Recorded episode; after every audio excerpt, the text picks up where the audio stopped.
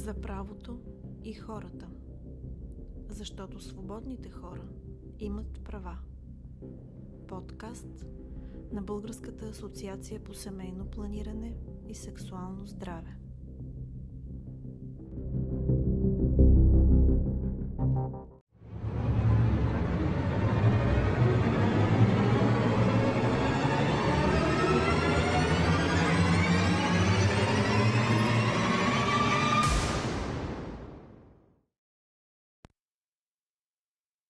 Епизод 4 Четем с разбиране и преразказваме с елементи на разсъждение основните документи, свързани с правата на човека. Харта на основните права в Европейският съюз. За да бъде запълнена една основна липса в общностното законодателство на Европейския съюз, свързана с обезпечаването на реални ресурси за защита и зачитане на правата на човека, през декември месец 2000 година в град Ница е оповестена Хартата на основните права в Европейския съюз. Документът има да извърви дълъг път пред себе си, така че от правно обвързващ акт, прият през 2000 година, да стане действително действащ акт едва през 2009 година. За да бъде съставена хартата, тя черпи вдъхновение от седем кръга източници. Първият от тези източници са общите за държавите членки конституционни традиции.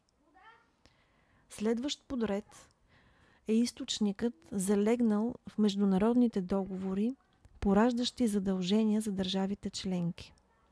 Разбира се, основен източник и вдъхновение за създаване на хартата е Европейската конвенция за защита на правата на човека. В основата на хартата намират място социалните харти, прияти от Съюза и от Съвета на Европа, както и практиката на Съда на Европейския съюз, но и практиката на Европейският съд по правата на човека. Макар да черпи своето основно вдъхновение от принципите и нормите на Европейската конвенция за защита правата на човека, хартата възприема различна структура и по различен начин конструира защитата на основните права. Разгледахме в предходният епизод структурата на основните норми и се опитахме с едно тълкуване да си дадем отговор на въпроса как биват гарантирани, зачитани и защитавани правата. Тук вече с придобитото знание от предходният епизод можем да кажем, че се сблъскваме с различна структура на документа. Документът, наричан харта, е структуриран в седем основни дяла. Първи дял, наричан достоинство, обхваща всички норми, свързани с зачитане на човешкото достоинство, правото на живот, правото на неприкосновеност на личността, забраната за изтезания и за нечовешко или унизително отношение или наказание и забраната на робството и принудителния труд. Дял втори, наименован Свободи, обхваща право на свобода и сигурност, зачитане на личният и семейният живот – защита на личните данни, право на стъпване в брак и право на създаване на семейство, свобода на мисълта, съвестта и религията, свобода на изразяване на мнение и свобода на информация, свобода на събрания и сдружаване, свобода на изкуствата и науките, право на образование, свобода на избор на професия и право на труд, право на собственост. Дял трети, наречен равенство, обхваща равенството пред закона, недискриминацията, културното, религиозното и езиково многообразие, равенството между мъжете и жените, правата на детето, възрастните хора и хората с уврежданията. Четвъртия дял – се занимава с въпросите свързани с солидарността, социална солидарност, сигурност и социална помощ, закрила на здравето, опазване на околната среда и защита на потребителите. В дял 5 са въпросите свързани с гражданството. Важният дял 6 правосъдие обхваща правото на ефективни правни средства за защита, правото на справедлив процес, презумцията за невиновност и правото на защита, правото на всеки да бъде съден или наказван, но никога повече от един път за едно и също престъпление. Дял 7 обхваща общите разпоредби относно тълкуването и прилагането на хартата. Интерес в тази структура представляват структурирането на нормите, което качествено се различава от това, което наблюдавахме в Европейската конвенция за правата на човека. Тук нямаме класифицирането на правата по същия начин, по който беше установено там в нормите за квалифицирани и неквалифицирани права. Ограничаването на правата е изведено в отделен дял, в отделна норма и то не представлява част от специфичните норми, определящи обхвата на правата. Макар и да е пряко свързана с Конвенцията за защита правата на човека, хартата дава по-широко тълкуване на някои права, като, както казват нейни изследователи, въвежда по-модерен поглед върху тяхното интерпретиране. Интересно е и трябва тук да споменем, че освен правото на собственост, което разбира се е залегнало и в конвенцията, тук намира място интерпретирането на собствеността не само в нейното физическо измерение, а и в така наречените, наречените и нематериални аспекти, а именно интелектуалното съдържание или интелектуалната собственост.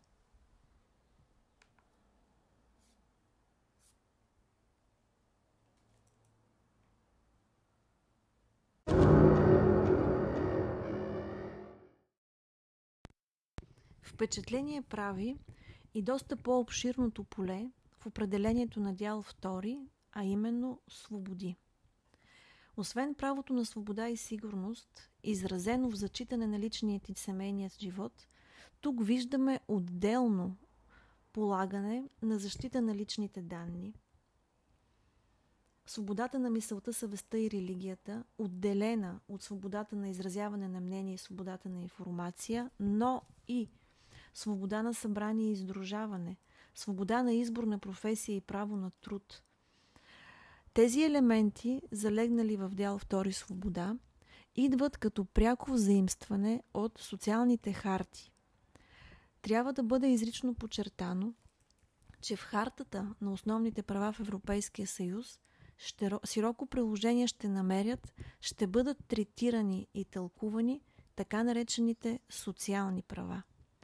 Тук на първо място трябва да посочим, че правото на достъп до здравоопазване, правото на информираност свързано с здравето, на профилактика, ще намерят своето място и тълкуване в хартата на основните права на Европейският, в Европейския съюз в по-голяма степен и в по-широко приложено поле в сравнение с Конвенцията за защита правата на човека.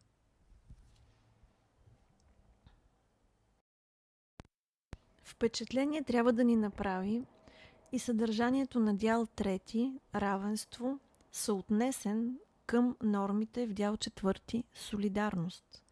Тук за първи път ще намерим отделно изведени разпоредби, свързани с културно, религиозно и езиково многообразие, но също така и свързани с равенството между мъжете и жените, правата на детето, възрастните хора и хората с увреждания – и в отделни разпоредби откриваме закрила на здравето и права на детето. За да разберем в пълнота съдържанието на хартата, отделно от това, което вече споменахме за нейното по-модерно и по-широко третиране на основните права, задължително трябва да обърнем внимание на основните норми, залегнали в преамбюла или въведението към хартата. И тъй като става въпрос за документ с нормативно съдържание, Трябва да кажем, че думите са важни, до толкова доколкото те нямат формално значение, а разкриват намерението на законодателя. Затова ще обърна внимание върху следните определения. Четем още в началото на хартата, че в нейното създаване са залегнали духовното и морално наследство на държавите членки.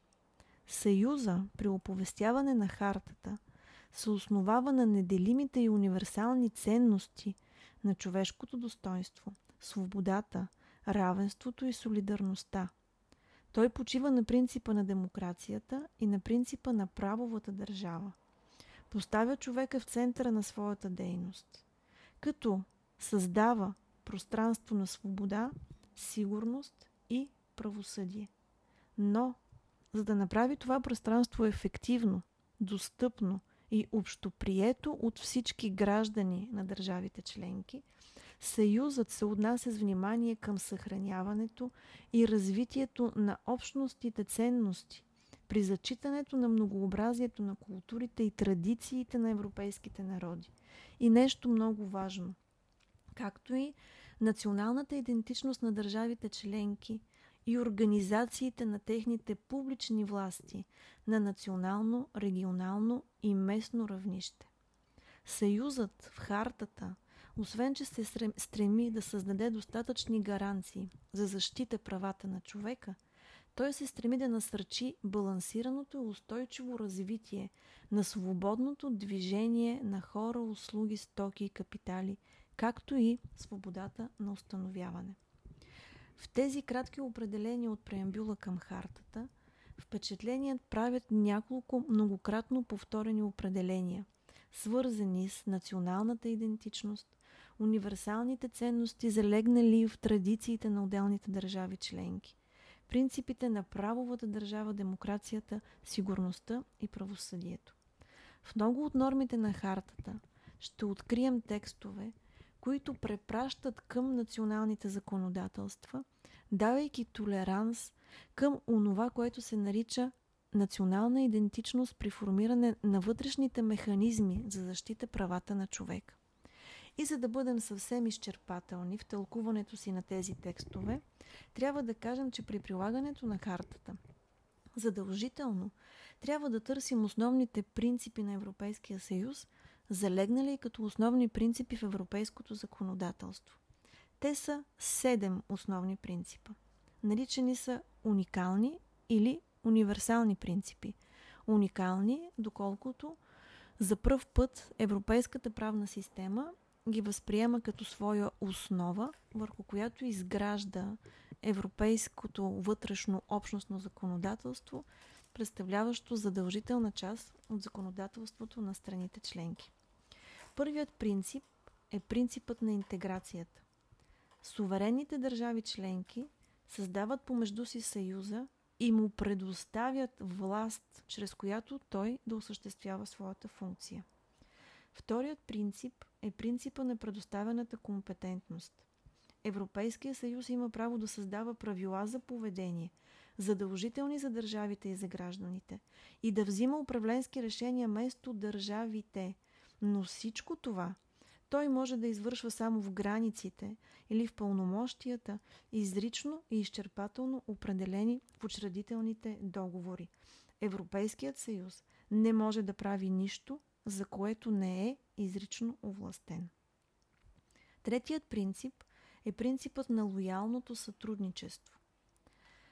Той се изразява в четири вида основни задължения за държавите членки да съдействат на Европейския съюз при изпълнение на поставените му задачи, такива каквито те проистичат от учредителните договори, да взимат участие във всички инициативи и мерки предприяти от Европейския съюз и да изпълняват своите задължения, проистичащи от актовете на Европейския съюз. Да съдействат на Европейския съюз и да се въздържат от всякаква мярка, която е годна да застраши постигането на неговите общи цели. Четвъртият принцип е принципа на зачитане на суверенитета и конституционната идентичност на членуващите държави в Европейския съюз. Както вече споменахме в предходни епизоди, конституционната идентичност или онова, което е залягало като традиции в изграждането на националният правен ред, е основна черта, която ще проследяваме като червена линия винаги, когато търсим предела на защита на основните права на човека и докъде държавата може да ограничи тяхното прилагане, може да осигури тяхното зачитане или съответно да предприеме норми, които да бъдат различни в различните държави членки, позовавайки се на различна конституционна идентичност. Петия принцип е принципа на целесообразността. Европейският съюз може да предприема мерки, да поставя цели и да приема задължителни актове само тогава и само до толкова, доколкото те са насочени към постигане на определените цели, така както те са заложени в учредителните договори. Европейския съюз може да действа само целесообразно за постигане на своите цели и не може да се отклонява от тях при взимане на основните си решения. Шестият основен принцип е принципа на пропорционалността. Вече го споменахме и като че ли става ясно, че Европейския съюз трябва да действа само до толкова, доколкото е необходимо за постигане на целите и не повече от това. Последният седми принцип е много важен от гледна точка правилното възприемане на активността на страните по отношение на зачитането и защитата на основните човешки права. А това е принципа на субсидиарността – Както вече установихме, европейските страни делегират част от правомощията си към Европейския съюз в обхвата на учредителните договори, но само за целите, за които те се отнасят. По всички останали материи, всяка една от страните има изключителна компетентност да действа съобразно своята вътрешна специфика и съобразно своите цели държавите членки, счита Европейския съюз, могат достатъчно добре да се справят сами при решаване на определени свои проблеми. Европейския съюз, по изключение и при ясно определени условия, може да действа от тяхно име. Но, тогава, когато Европейския съюз се намеси и действа от името на държавата членка, държавата членка вече не може да действа самостоятелно. Тоест, държавите членки могат да предприемат самостоятелни действия до момента на намесата на Европейският съюз. Всеки един от тези принципи е добре да бъде познаван детайлно, тъй като прилагането на хартата и отнасянето и към зачитането и защитата на правата ще бъде свързан и с прилагането на тези принципи. Онова, което остава да обсъдим и е важно да знаем, когато подходим към защита на своите права – е как се съотнасят Хартата на основните права на Европейския съюз към Европейската конвенция за защита правата на човека. При наличие на два основни документа, с неидентично, но в голяма степен покриващо се съдържание, каквито се явяват хартата и конвенцията, е нормално да сме в ситуация на определено объркване по отношение на тяхното прилагане.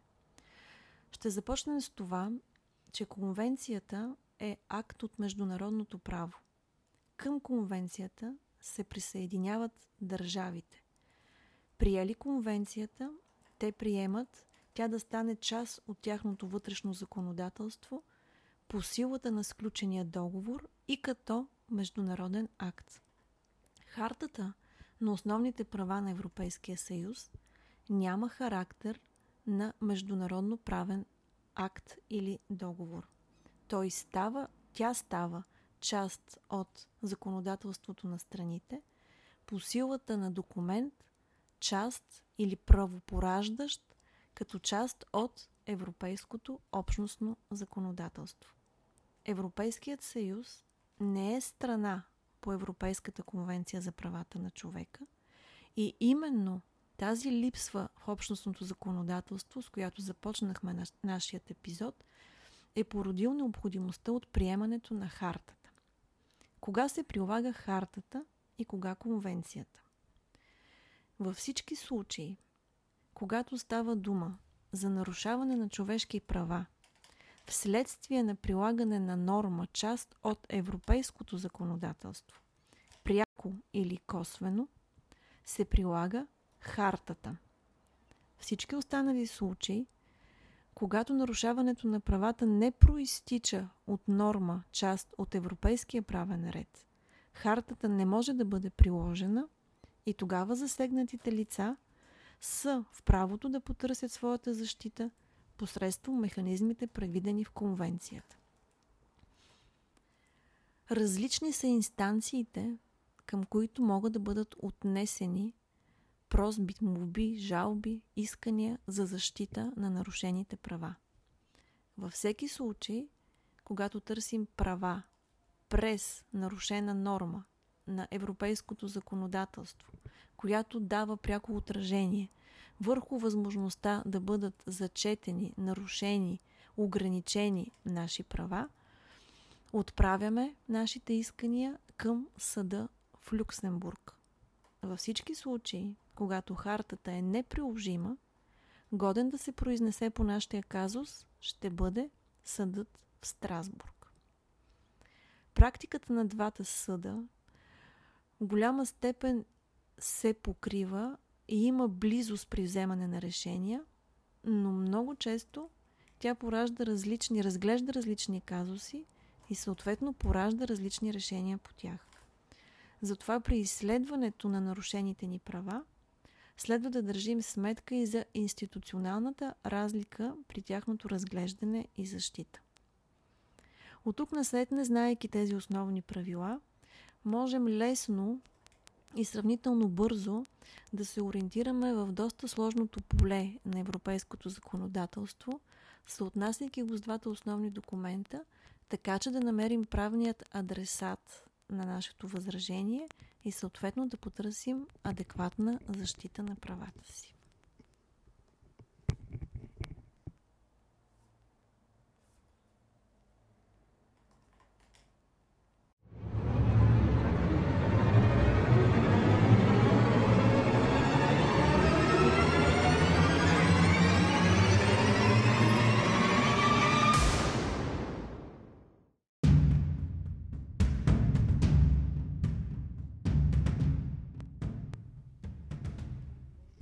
Подкастът за правото и хората се реализира в рамките на проект Повишаване капацитета на екипа, партньорите и поддръжниците на Българската асоциация по семейно планиране сферата на застъпничеството за сексуални, репродуктивни и здравни права. Финансиран по фонд Активни граждани България по финансовият механизъм на Европейското економическо пространство. Цялата отговорност за съдържанието на документа се носи от Българската асоциация по семейно планиране и при никакви обстоятелства не може да се приема, че този материал отразява официалното становище на финансовия механизъм на Европейското економическо пространство и оператора на фонд Активни граждани България.